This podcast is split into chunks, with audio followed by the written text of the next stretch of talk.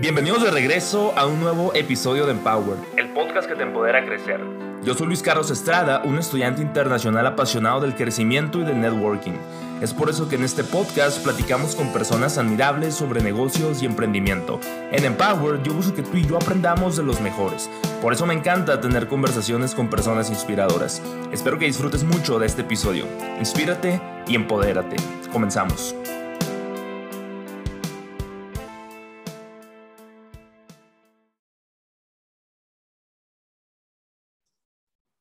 Bienvenidos de vuelta a un nuevo episodio más de este podcast. Yo soy Luis Carlos Estrada y pues bienvenidos de vuelta a otro episodio de Empowered. En esta ocasión traigo un invitado muy especial que se llama Héctor Selner. ¿Cómo está Héctor? Bien, gracias a Dios, aquí estamos. Qué bueno, pues primero que nada, muchas gracias por aceptar grabar conmigo y pues, gracias por su tiempo. Seguro, ¿no? Adelante, seguro. Para la gente que nos está escuchando, ¿quién es Héctor Selner? Bueno, soy un ex empresario que se retiró de las empresas activas en el 2012. Actualmente funjo como consejero de varias empresas y en algunas organizaciones. Este, en, el, en, mi, en mi, digamos, en mi experiencia, pues primero fui estudiante, luego trabajé en una empresa, luego trabajé en otra y luego salí a hacer nuestro negocio, hasta nuestra empresa, hasta que en el 2012 la dejamos a la siguiente generación y estoy en el consejo, pero ya no estoy activo en la empresa. ¿Cómo fue su educación durante su crecimiento? Pues la verdad es que tuvimos la bendición de, haber tenido muy buena educación. Este, yo hice, bueno, este, toda la primaria, secundaria y preparatoria en el Colegio Regis, de aquí de Hermosillo. luego me fui a estudiar un año de inglés en Estados Unidos. Eh, mi madre estaba obsesionada y qué bueno que en que aprendiéramos inglés, cuando no era todavía muy usual. Luego me vine a estudiar aquí en la Universidad de Sonora. Yo soy ingeniero civil de la Universidad de Sonora.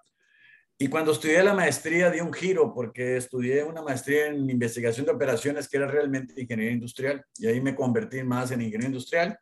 Y empecé trabajando en, en, una cervecería muy grande aquí en Monterrey. Y luego me vine a una planta de alimentos, ¿no? Y ahí, ¿Usted está en Hermosillo ahorita o en Monterrey? no, estoy en Hermosillo. No, yo en, en, Monterrey duré tres años con la maestría un año y medio, luego incluso me casé y mi hija mayor es de allá, pero ya trabajando estuve un año pasadito nada más. y, me, jalaron a Hermosillo. Yo pensé que me iba a quedar en, Monterrey, estaba muy a gusto, pero, pero me hicieron una buena propuesta y me vine para Hermosillo de vuelta. Órale, y cuando, cuando usted se fue a Estados Unidos a estudiar inglés, ¿a qué parte de Estados Unidos se fue? Me fui a Atchison, Kansas, en el estado de Kansas. ¿Y qué tal estuvo esa experiencia? No, la verdad es que fue formidable, ¿no? A mí me encantaba. Este, de hecho, el verano anterior a irme, nos habíamos ido a un intercambio en Salt Lake City, Utah. Bueno, en Salt Lake y luego me fui a un pueblito que se llama Piowa, Utah, que es un pueblito de 200 gentes, ¿no? Y me la pasé, me, la pasé y además aprendí muchísimo inglés, porque ahí nadie hablaba en ese tiempo español, ¿no? en, en, Kansas, cuando yo estudié en la escuela, sí, ya había otros de Latinoamérica y todo, pero pues ya, ya íbamos más encarrerados y, no, la verdad es que a mí me encantó, ¿no? ¿Y se le hizo difícil aprender el inglés o cómo se le hizo? No, la verdad es que no. Pues ya habíamos tenido en otras clases en la escuela aquí y en alguna ocasión con un maestro ahí particular que nos daba ahí un grupo de, de muchachos y todo, pero no, no, digo, me sirvió. a mí el intercambio fue el que me, en un mes aprendí casi lo que aprendí en un año en, en la escuela, ¿no? Porque ahí sí era, o hablaba inglés o no, o no hablaba, entonces era, era, fue, fue muy buen empujón. No, pues qué, qué curado. Yo también sí iba yo sí batallando aprender el inglés. A mí, a mí sí no se me hizo fácil a pesar de que pues en la primaria, secundaria y prepa pues me daban las clases normales, pues ahí en la escuela de Hermosillo. Pero era la clase más difícil que tenía, me acuerdo. Y ya hasta que me vine para acá, de hecho me tomó como otros dos años para, como para ya sentirme a gusto, pues, ¿no? La verdad es que ahorita, bueno, yo estoy sorprendido con mis nietos en la escuela donde están. Y es impresionante el inglés que salen de ahí, ¿no? Ellos no necesitan de intercambio para, traen muy buen inglés. ¿no? Y ahorita ¿En cuál van ellos? Están en el CDI. Ah, ok. No, no, sé cuál es Muy buen, muy buen nivel de inglés, lo que sea cada quien, sí. No sé que está por el Morelos ese. No, el CDI está por ahí cerca de, ¿qué te diré? Por el rumbo de los lagos, por aquel rumbo de allá. Ah, ok, ok. Sí, se me hace que no me tocaba estar ahí. Ya más adelante, cuando, cuando usted ya sale de, de, su carrera, de su maestría, y ya que empieza usted como, ahora sí que a navegar más en su vida profesional, ¿Cómo fue su comienzo? ¿Cómo fueron sus comienzos? ¿Cuándo fue cuando usted comenzó a emprender? Me comentaba que trabajaba para una cervecería primero también, ¿no?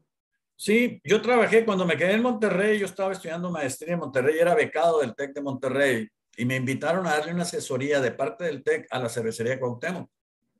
Entonces éramos tres maestros y tres alumnos y me invitaron y yo con todo gusto acepté, estaba encantado y y después de un semestre hacer el diagnóstico, llega el verano y, me, y los mismos de cervecería me dicen, ¿qué vas a hacer? Pues nada, ¿por qué no te quedas con nosotros y recorres todas las plantas para sacar toda esa información que ustedes necesitan? Pues eso fue lo que hice.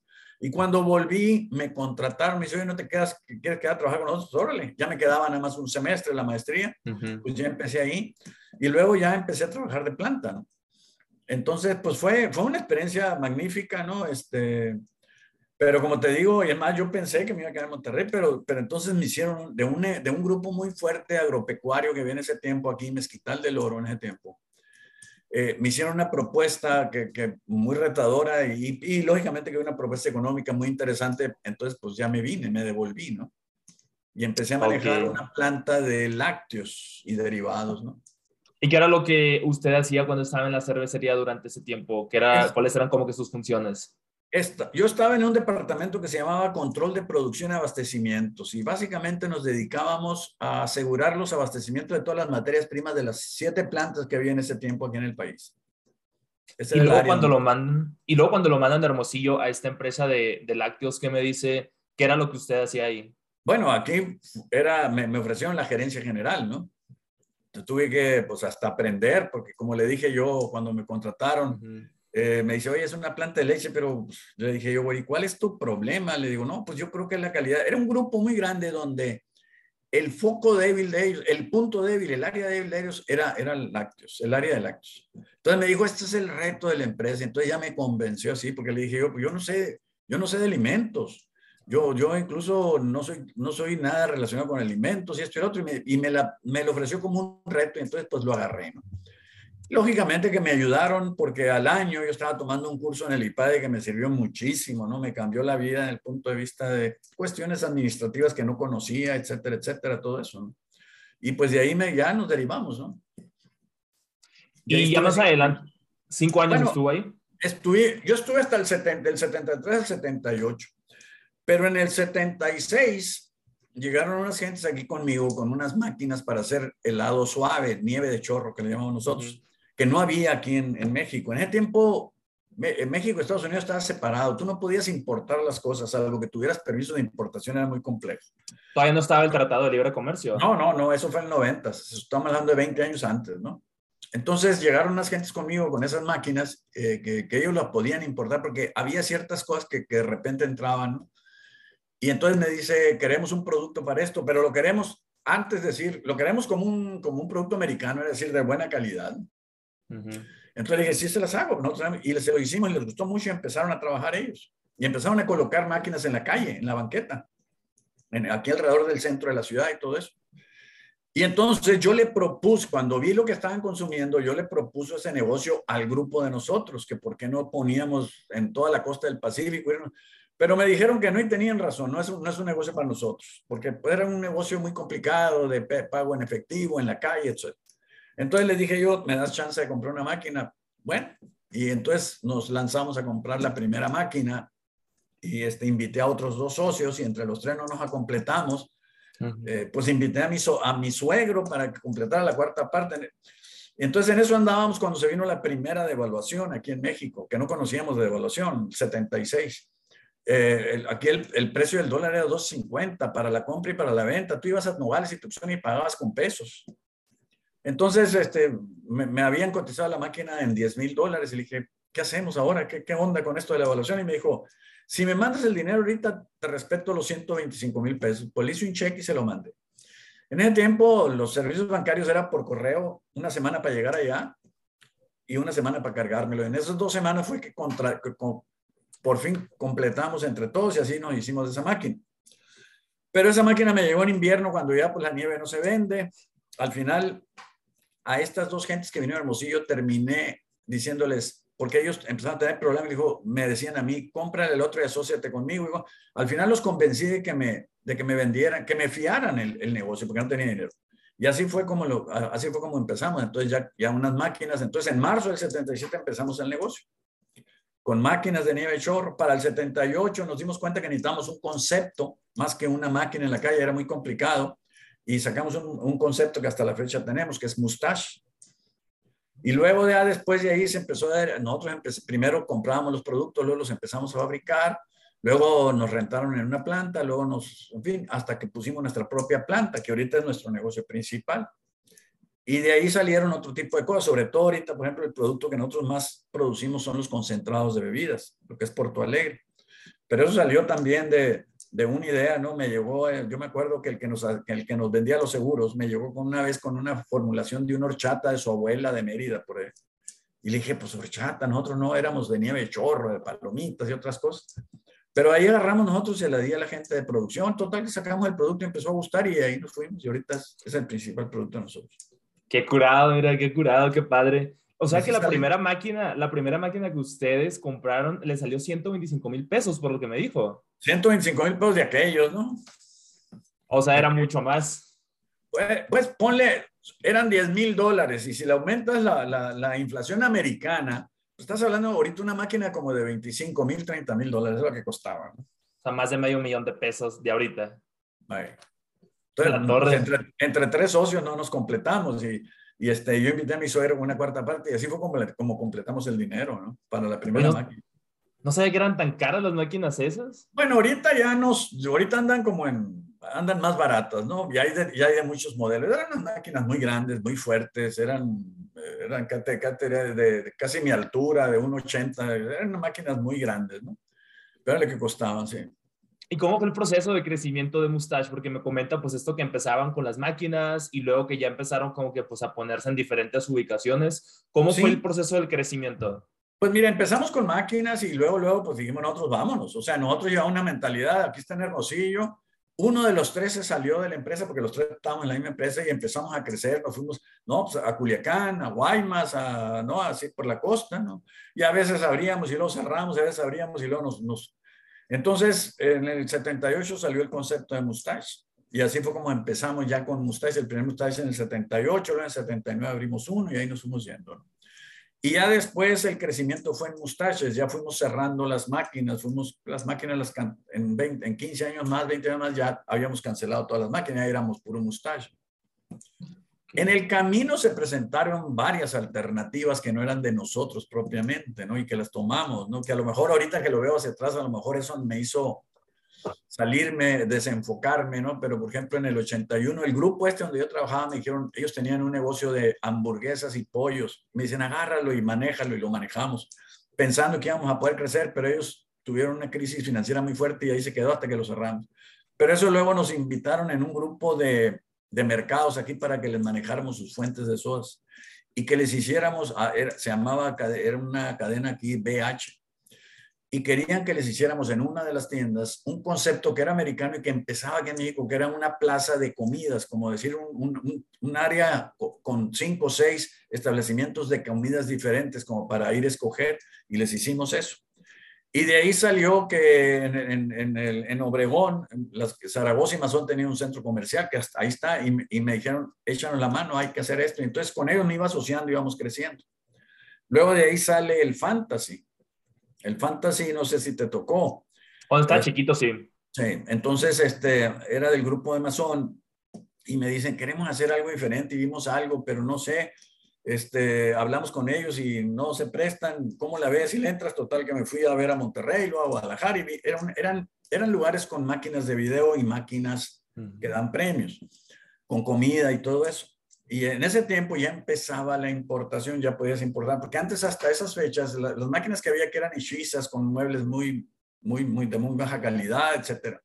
Entonces empezamos y, se, y sacamos un concepto pues, que le metimos mucho dinero y mucho con... Y ese negocio creció bastante, porque es en el, en el 90 empezamos, en el 91 abrimos Hermosillo, en el 92 abrimos en Obregón, en el 93 abrimos dos en Chihuahua y dos en Ciudad Juárez, y luego empezamos a crecer con la cadena Peter Piper Pizza en Tijuana, como con siete, en Chihuahua, etcétera.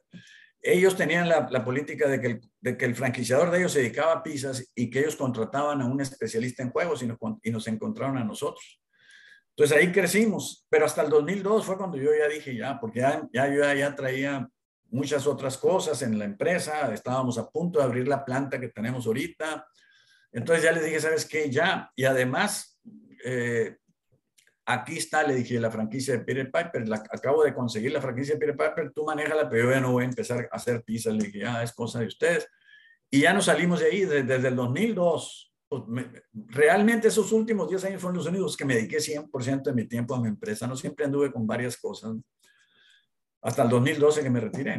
Porque luego... en el compró, Ah, perdón, ¿usted, ¿usted compró la franquicia de una de las franquicias de Peter Piper o cómo fue? Conseguimos la franquicia y se la di al, al, a los más, al, grupo que eran los dueños de, del negocio, los masones. Ah, ok, ok, ok. Para que ellos, ellos, ellos entraran. Pero conseguí la autorización, porque ellos ya habían dado franquicias en Baja California, en Chihuahua. Entonces yo conseguía la franquicia de Sonora, Sinaloa, hasta, hasta Jalisco.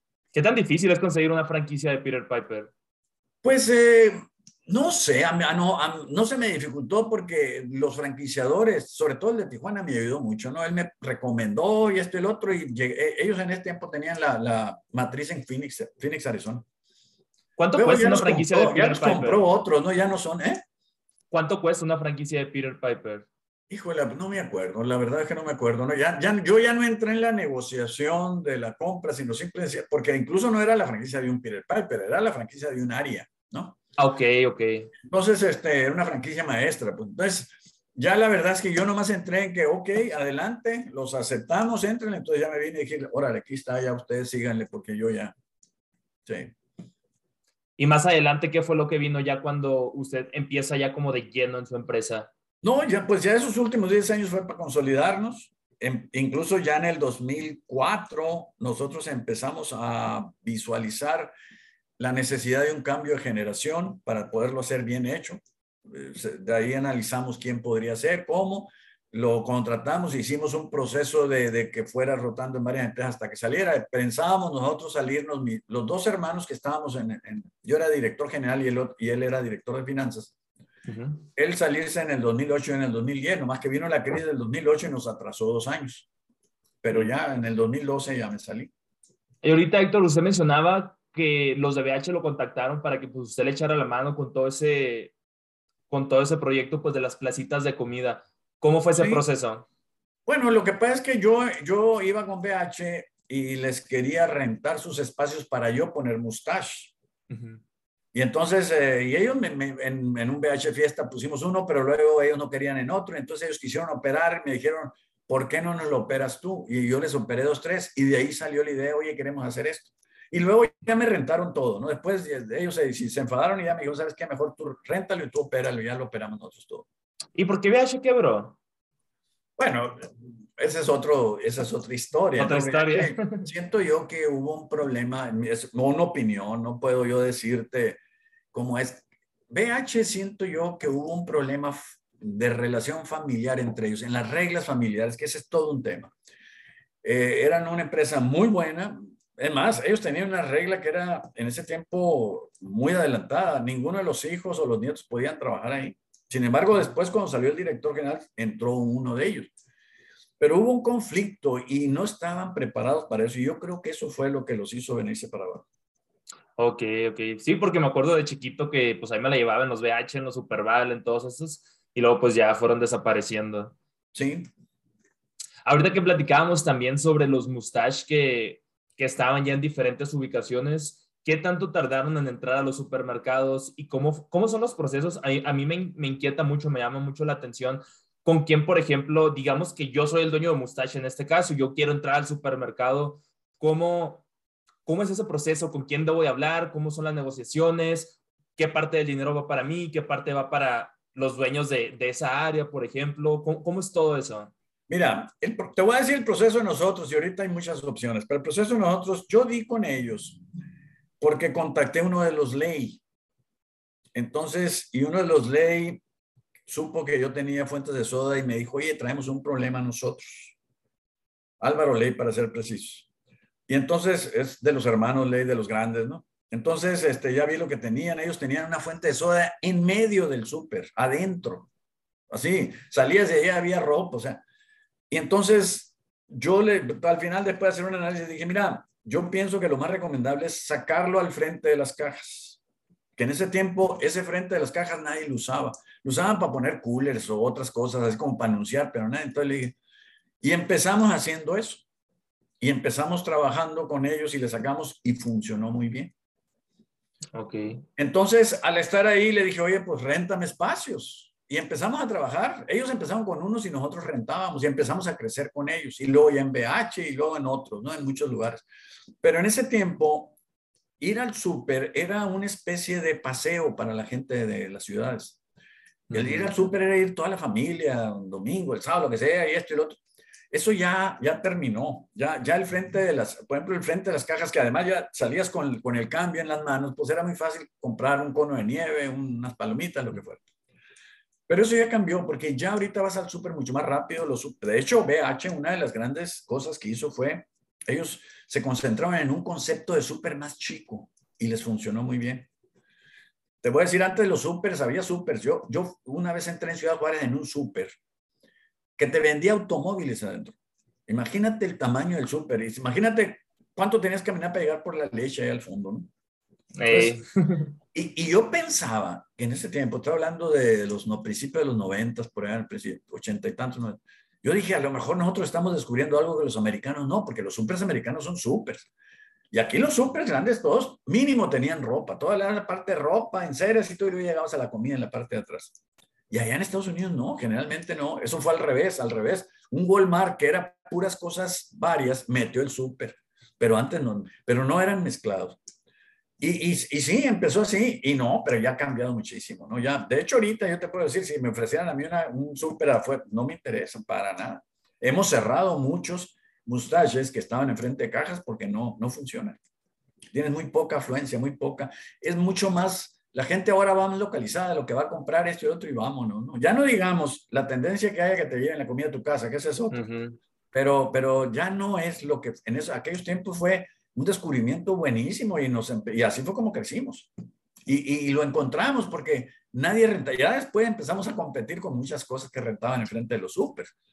Hasta McDonald's y esto y el otro que había. Pero en ese tiempo no, no se usaba. ¿Cómo por cuánto tiempo duraron creciendo ustedes como empresa Mustache? Mustache, pues Mustache empezó a crecer, primero fue en el 78 y llegamos a tener hace 3, 4 años 90, ¿no? 90 y tanto, ¿no? Lo que pasa es que ahorita la pandemia nos hizo pedazos. La pandemia, ahorita, ahorita, para que tengas una idea, tenemos 18 nomás. 18. ¿Y antes cuántos, cuánto, cuándo fueron las... ¿Eh? ¿Cuántas sucursales eran las que tenían antes? Teníamos más de 90, pues, lo que te digo. A la torre. Mustaches. Digo, porque eh, incluso los centros comerciales se cerraron. Este, no, no, o sea, nos, nos pegó muy duro, ¿no? Ahí va, gracias a Dios, ahorita levantando, en cierto, no en los super, lógicamente, ya, ya, estamos en centros comerciales, pero no ha sido fácil y hay muchos que todavía no, no, no, no recuperan. No, no. Ha, sí. sido ha, sido un tema muy fuerte. ¿Y, cómo empiezan?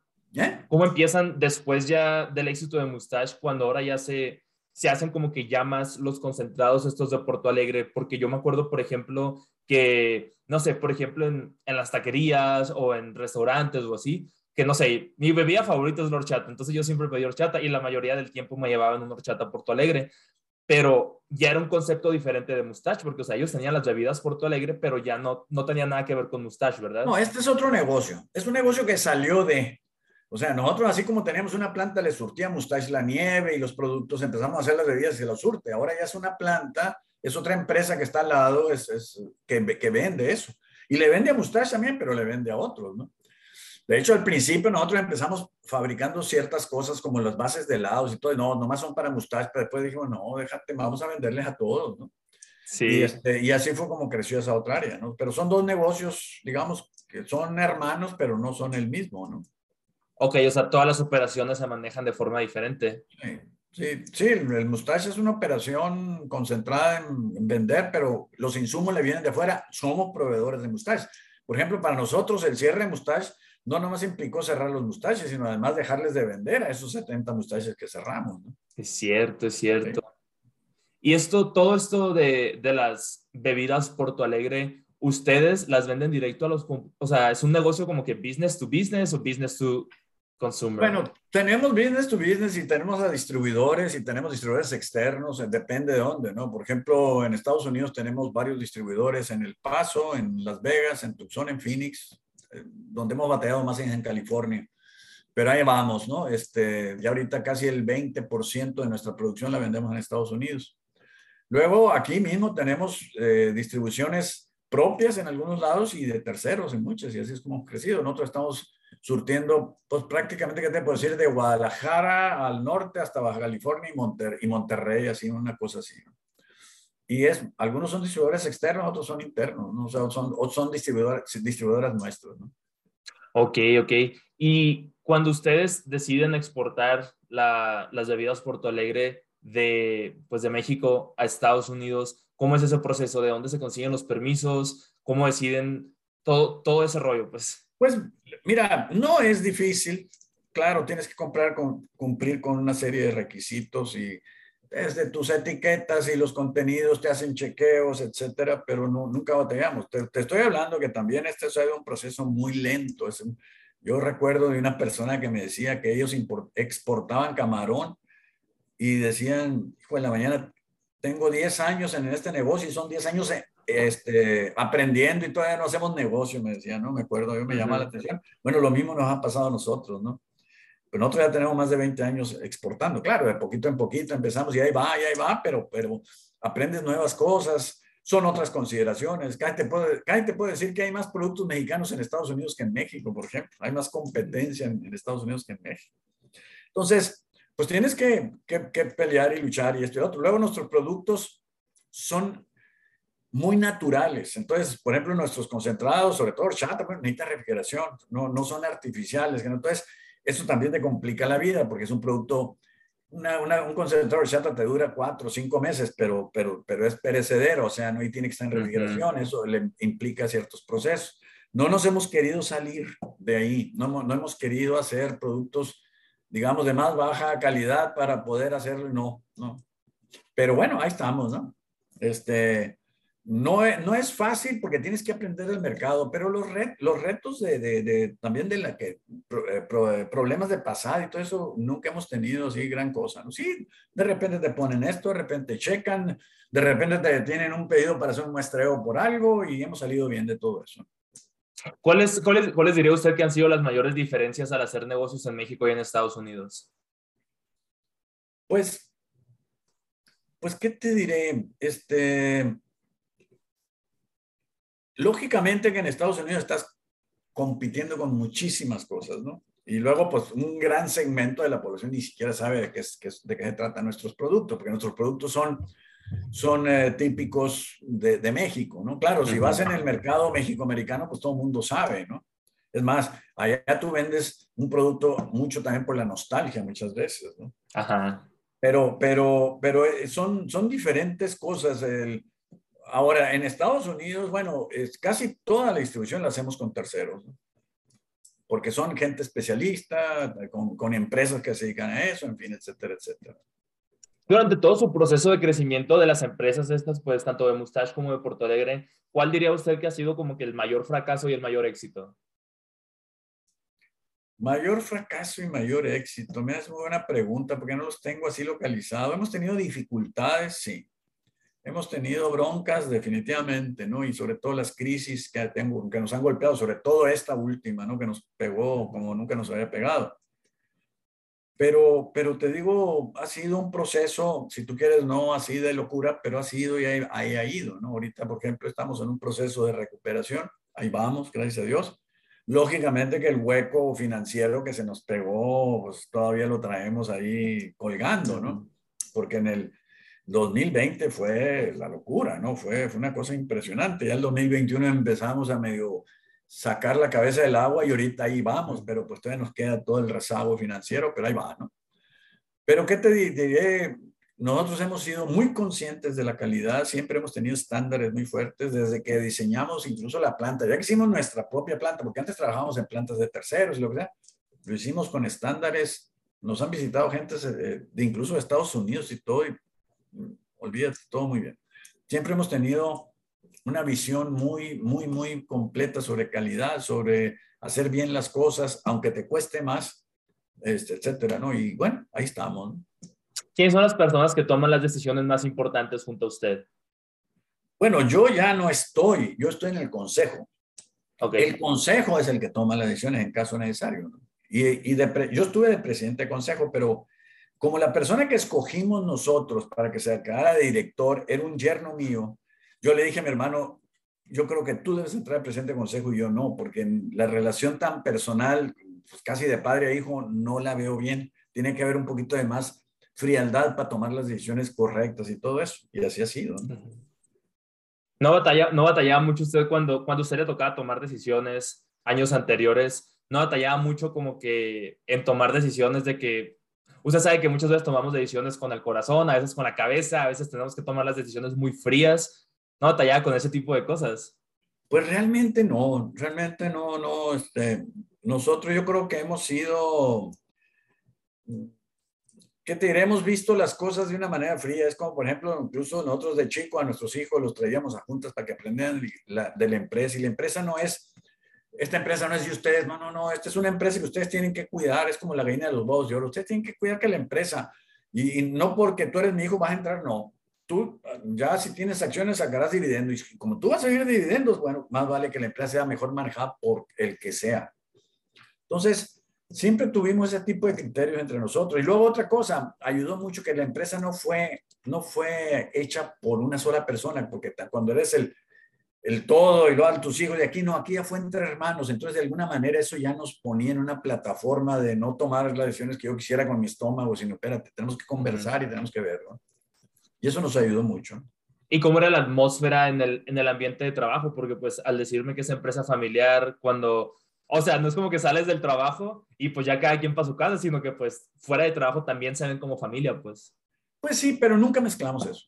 Jamás mezclamos. O sea, si nosotros nos juntábamos, es más, yo hasta la fecha, por ejemplo, yo voy el domingo con mi hija y cuando, si voy a hablar algo del negocio, no lo hablo ahí. Me, espero el lunes y le hablo por teléfono al director y digo, oye, verás, quiero comentar contigo en eso. O sea, siempre hemos tratado de mantener las cosas por separado. Ok, esa parte está muy interesante. Sí, para, para evitar el, conflicto de, ¿qué te diré? Aquí de adentro y de esto. No, la familia es una y la empresa es otra. Son complementarias, sí, pero no, pero no son dos maneras de manejar las cosas. La, la, empresa se maneja de una forma y la familia es otra.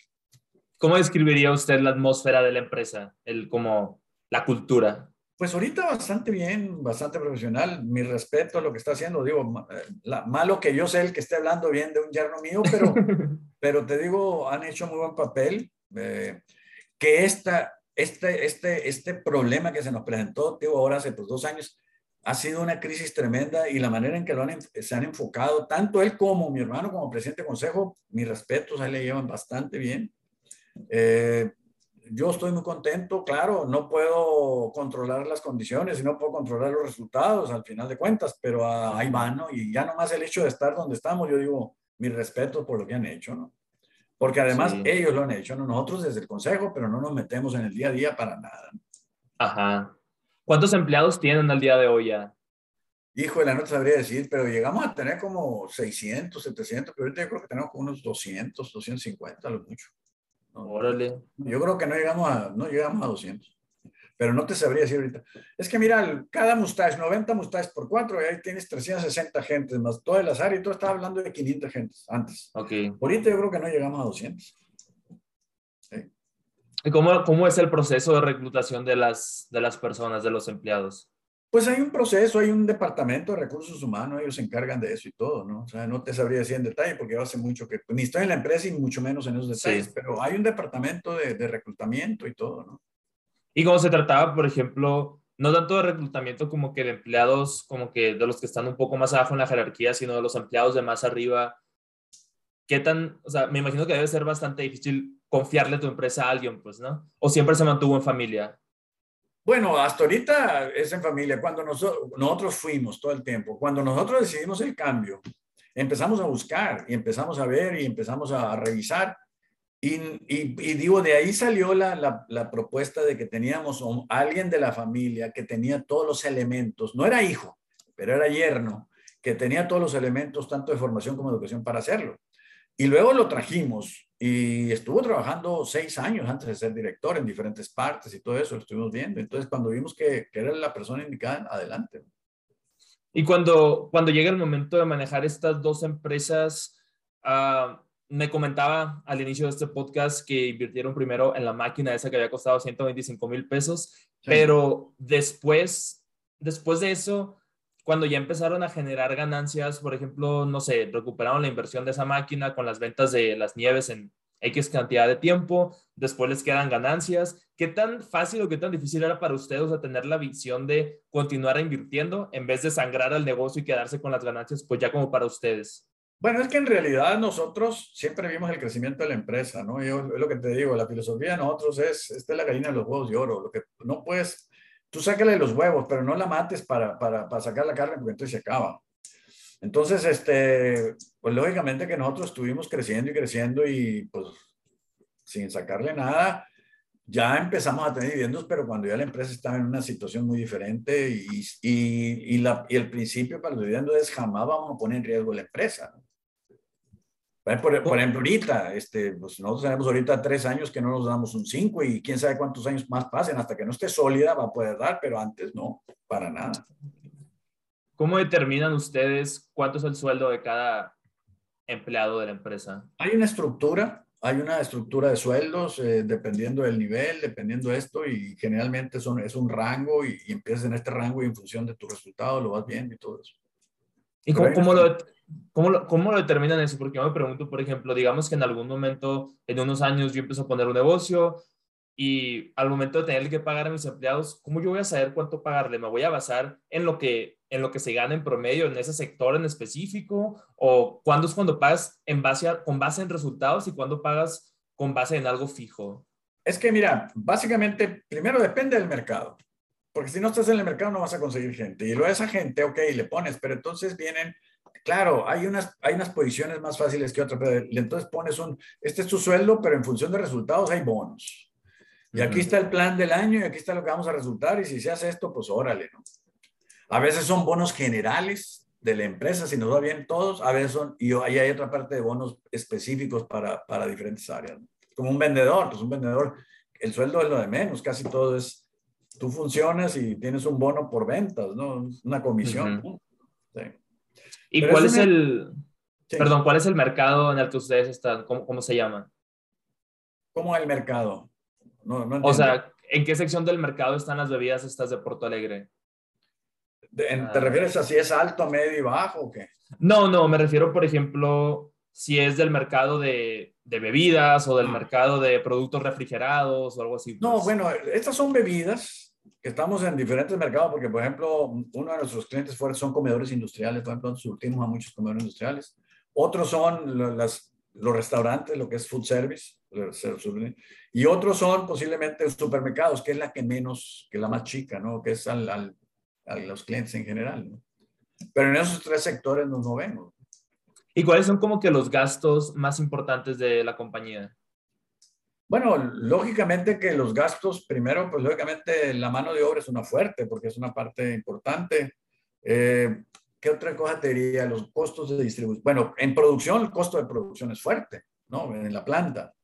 Eh, tenemos otra, un tercer área que es una comercializadora, esa pues nada más es el costo de distribuir, le compra la planta y vende y tiene su margen y esto y el otro. ¿no? Uh -huh. Y en Mustache, ¿qué te puedo decir? Básicamente es el, es el producto y, la, y a veces las rentas no se convierten en un una cosa muy importante, porque si quieres un punto muy bueno, te cuesta mucho dinero para poder rentar. Ajá. ¿Cuánto tiempo batallaron ustedes para llegar al punto de equilibrio como empresa cuando recién comenzaban? Pues mira, casi te puedo decir que nunca batallamos para llegar al punto de equilibrio, que acá era un punto de equilibrio muy, muy bajo, ¿de acuerdo? Y luego todo lo usamos para reinvertirlo, porque por el tipo de negocio y por el tipo de producto, empezamos, empezamos vendiendo nieves, conos de nieve de chorro a contado, entonces no teníamos crédito, que ese es otro tema, el crédito muy fuerte. Entonces, pero entonces era de contado y lo que agarrábamos lo poníamos y pagábamos y esto y lo otro. Entonces, casi desde un principio teníamos utilidades muy pequeñitas, pero las teníamos, ¿no? Lo que pasa es que luego, luego uh -huh. con eso, digamos, oye, espérate, es que queremos que sea un segundo punto y queremos que sea, pues de ahí se iba todo, ¿no? Uh -huh. Así está, ¿no? Ahora sí, ya que vendemos nuestros productos, ¿qué comedores que atienden? El, el, crédito, el capital de trabajo para el crédito es muy importante, ¿no? O sea, ¿por qué? Porque Ajá. otra vez, muchas empresas están batallando en que te dejan de pagar y hay en, broncas y pues a este no le puedo seguir surtiendo porque me debe demasiado, en fin, todo eso. ¿Alguna vez te tocó eh, negociar con empresas que no le pagaron nunca? Pues mira, no era mi, no era mi, mi, mi, labor, ¿no? no era que yo lo hiciera, ¿no? Pero este, en alguna ocasión lo hemos hecho y hemos llegado a ciertos acuerdos y ahora sí.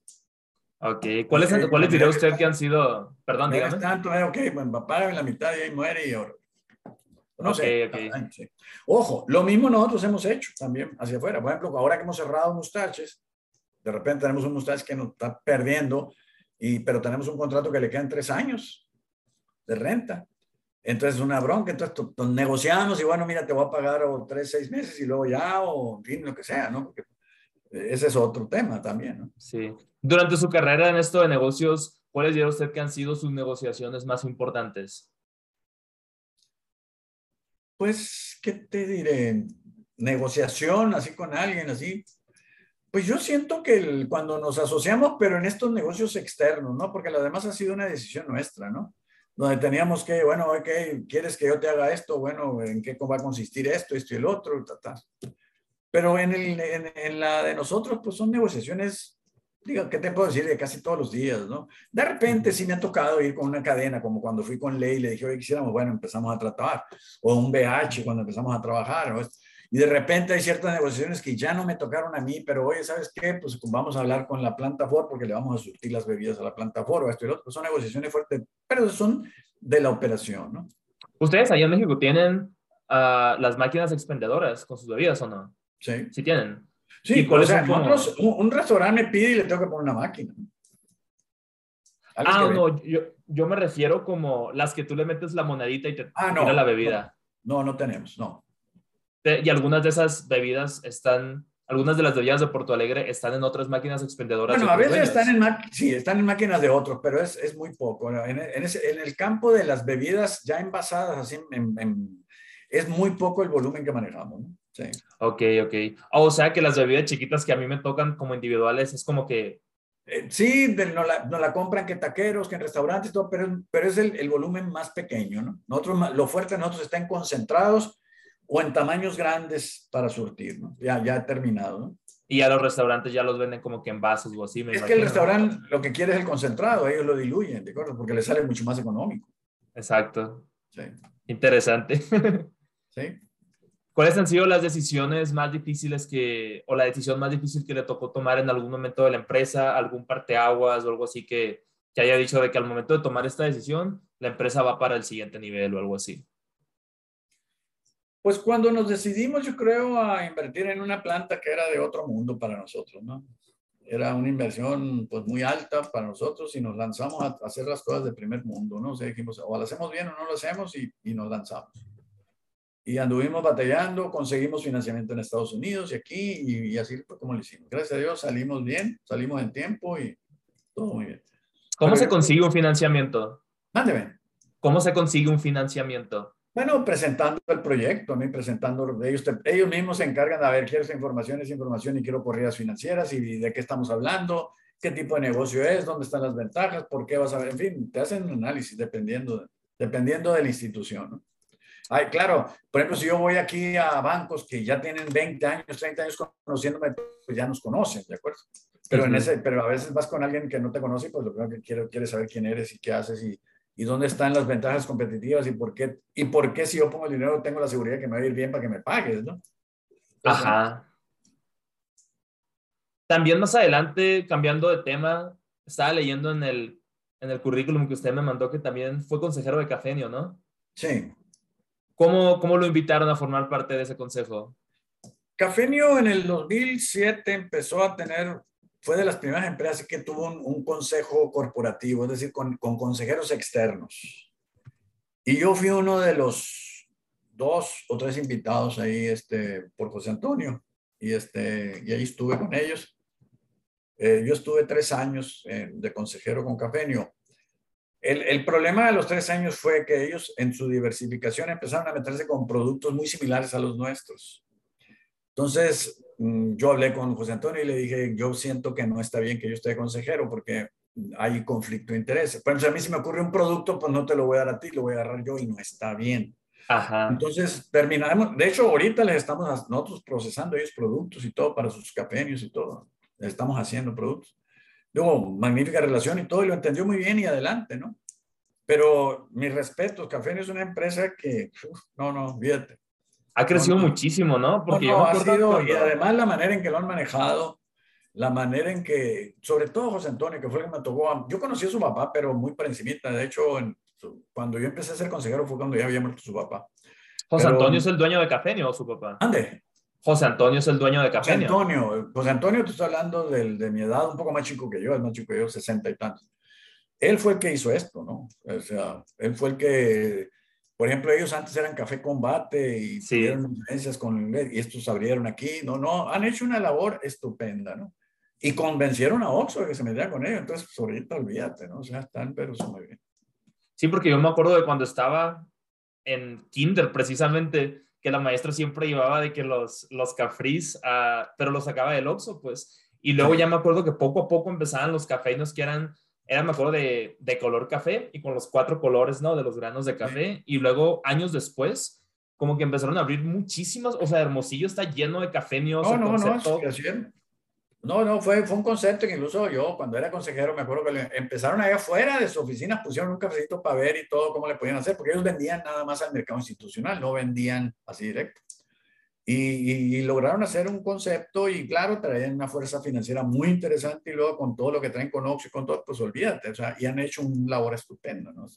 No, es una de las empresas que son mi, mi respeto y son líderes y, y, han hecho una trayectoria impresionante. Y de hecho, muchas personas, o sea, con las que yo he platicado, pues de Hermosillo, pues de México en general, que, o sea, preferimos, y me incluyo, o sea, preferimos Cafeño que Starbucks por, quién sabe, o sea, como que el sabor, o sea, Starbucks como que el concepto es más como que, ah, pues si, voy, si quiero ir a trabajar, por ejemplo, en la computadora, pues probablemente me voy a un Starbucks porque está cerrado, pero si voy nomás por la bebida, probablemente me voy a Cafeño, que es más barato, y el sabor, por ejemplo, yo siempre pido lo mismo, pues, que es un, que es un sí. cafriz de Oreo, y pues, no sí. voy por Cafeño, pues. No, definitivamente, ellos han, se han logrado meter, y lógicamente Starbucks es un, un monstruo a nivel internacional, pero, pero se han, metido, han logrado meter aún en el mercado que ellos dominan mucho y se han, lo han hecho con mucho éxito. ¿sí? ¿Cuáles fueron cuando ustedes estaban en el consejo sus, mayor, sus mayores aportaciones? No, pues no, no, hace 12 años que yo salí de allí. ¿no? no, pues sí. ¿Qué otra cosa?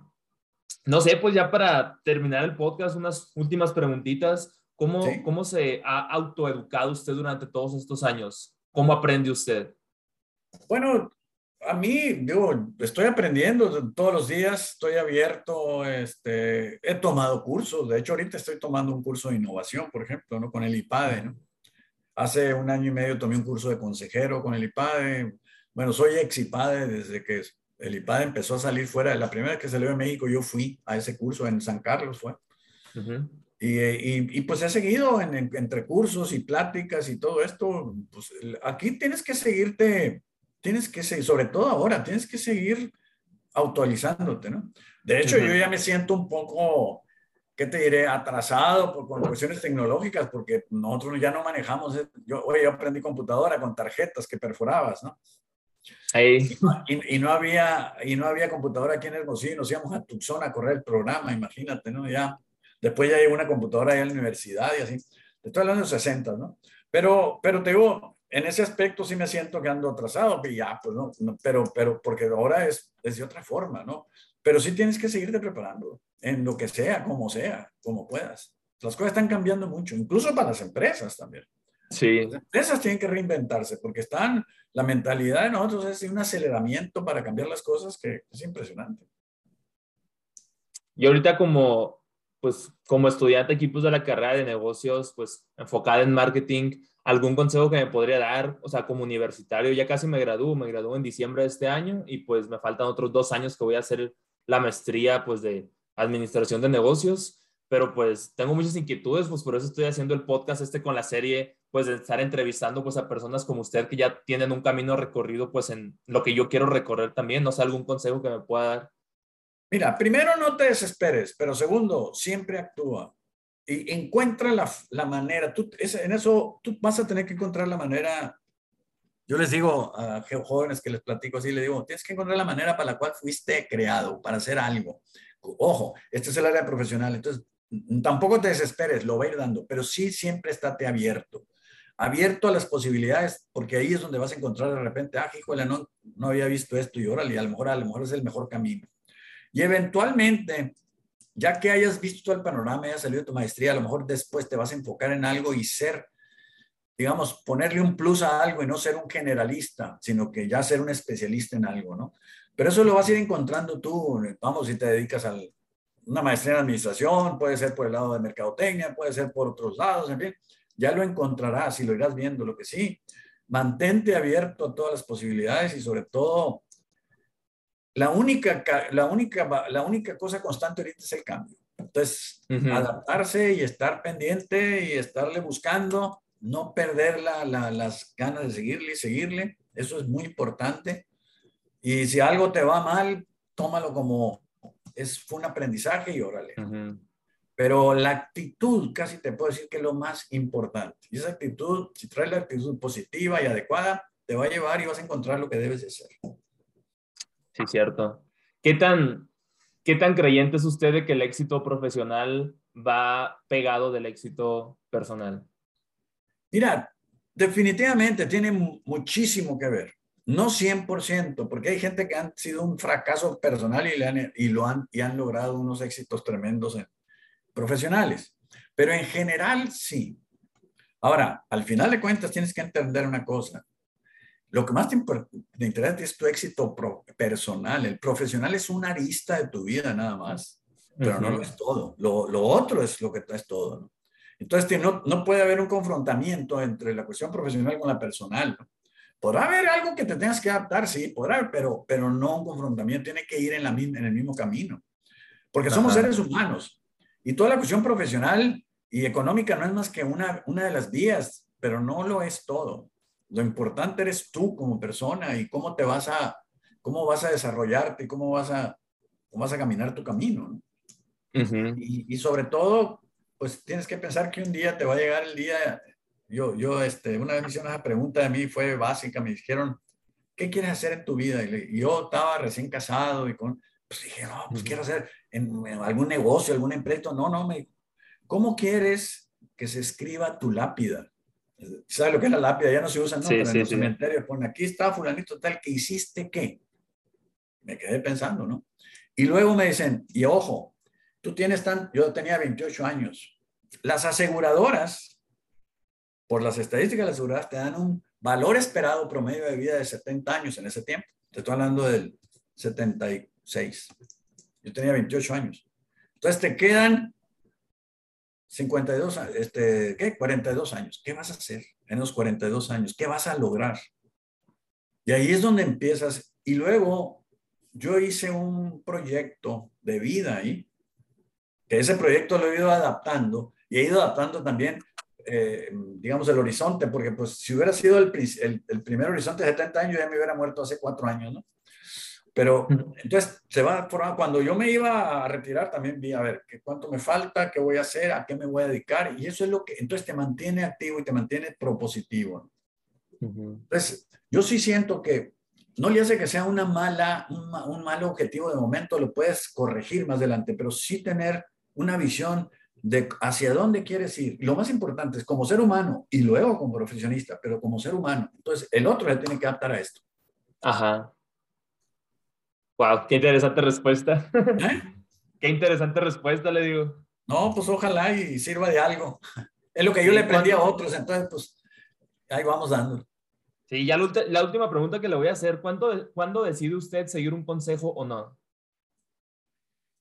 Mira, siempre escúchalos, seguirlo no, después viene el raciocinio y viene tu mentalidad y, tu, y eso es lo que te hace tomar la decisión. Pero siempre escúchalos, por, por, por tonto que sea, ¿no?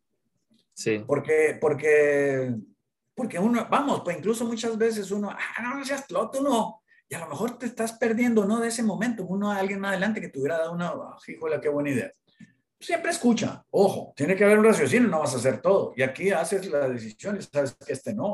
Es, igual que con las empresas, en los planes de las empresas. Cuando nosotros estamos planeando, estamos viendo, a ver, ¿cuántas? Pues hay 10 cosas, de esas 10 cosas, 7, quítalas pero ya después que las escuchaste. Dos, ah, espérate, aquí puede haber algo, vamos analizándolas un poco más adelante. Y una, órale. Y así es la misma manera cuando uno siempre escucha. No puedes hacerle caso a todas. Tampoco quiere decir que, al escuchar no quiere decir que las vas a adoptar. Tú vas a hacer un raciocinio y los vas a, y vas a ir quitándole las ramas y decir, estos valen la pena y estos no, ¿no? Porque no todos los consejos también son adecuados. Es más, yo te puedo dar un consejo que para mí es bueno en mi condición, en la mía, pero a lo mejor no es para ti, porque tú traes otra situación, ¿de acuerdo? Entonces, eso lo tienes que, pero lo único que puede definir eso eres tú mismo, ¿entiendes? ¿Usted cree que la mayoría de los consejos que la gente da están sesgados o no? No siempre. Lo que pasa, mira, sesgado es una palabra muy diferente, muy, muy complicada, porque puede ser sesgado porque te quiera dar algo malo, o puede ser sesgado porque él sí cree, pero no es lo más adecuado para ti. O sea, yo puedo estar, porque muchas veces también es otra, nosotros nos aferramos a nuestras creencias y las vendemos y las defendemos y todo esto. uno tiene que tener la habilidad para sí escucharlo, pero luego por dentro haces tú el raciocinio, porque, pues, pues es, ojo, esa es la realidad de él, pero no la tuya, ¿no? Entonces tienes ahí que, que, que jugar con eso, ¿no? Sí, porque también, o sea, ahorita lo estoy pensando cuando a mí me toca dar algún consejo de algún amigo o amiga que me dice de que, ah, me quiero estudiar a Estados Unidos también, ¿qué escuela me recomiendas? Y pues yo les digo las mías porque pues he tenido buenas experiencias aquí y les digo, obviamente está sesgado el consejo, o sea, porque pues... Pero es tu experiencia, tú le estás dando un consejo en base a tu experiencia, ya que lo, pero te digo, ya que lo tome o no, él, lo tiene que analizar, tiene que verlo. Si él se deja ir y comete un error, pues comete un error y va a pagar por eso, pero pues, el chiste es, pero nunca dejar de escuchar, ¿de acuerdo? Sí, cierto. No, pues Héctor, muchas gracias por su tiempo y pues ya para terminar, ya para terminar, algo que siempre hago, pues ya que yo le lancé muchas preguntas, ahora usted lánzame unas dos, tres preguntas que me quiera hacer adelante. Pues mira, no, en realidad no he pensado así en algo, pero cualquier cosa que te ofrece, aquí estamos. Este, me ha tocado conocer a tu papá y a tu mamá. Eh, yo no sabía que tenía un hijo tan grande porque supe que tuviste una hermanita, ¿verdad? Sí. sí. Este, pero, pero te digo, pero mis respetos, eh, les tengo mucho aprecio, son gente de, a mí me ha encantado la forma de ser de ellos, este, se me hacen muy, muy, muy buenos. Este, tienes una suerte de tener esos padres y qué bueno, ¿no? La verdad. Por lo demás, eh, hay, cuando se te ofrezca alguna cosa, aquí estamos con todo gusto. Si en algo puedo ayudar, yo encantado la vida, sin ningún problema. Muchas gracias. Igualmente aquí para allá lo que, lo que le puedo ayudar a la distancia. Y pues ahora sí que la gente que se quedó hasta el final de este episodio, muchísimas gracias por, escucharnos a Héctor y a mí. Apreciamos mucho su tiempo, que se hayan quedado hasta el final. No se olviden de compartir este episodio en sus historias de Instagram. Me pueden encontrar como arroba Luis Estrados y nos vemos en el próximo episodio. Bye.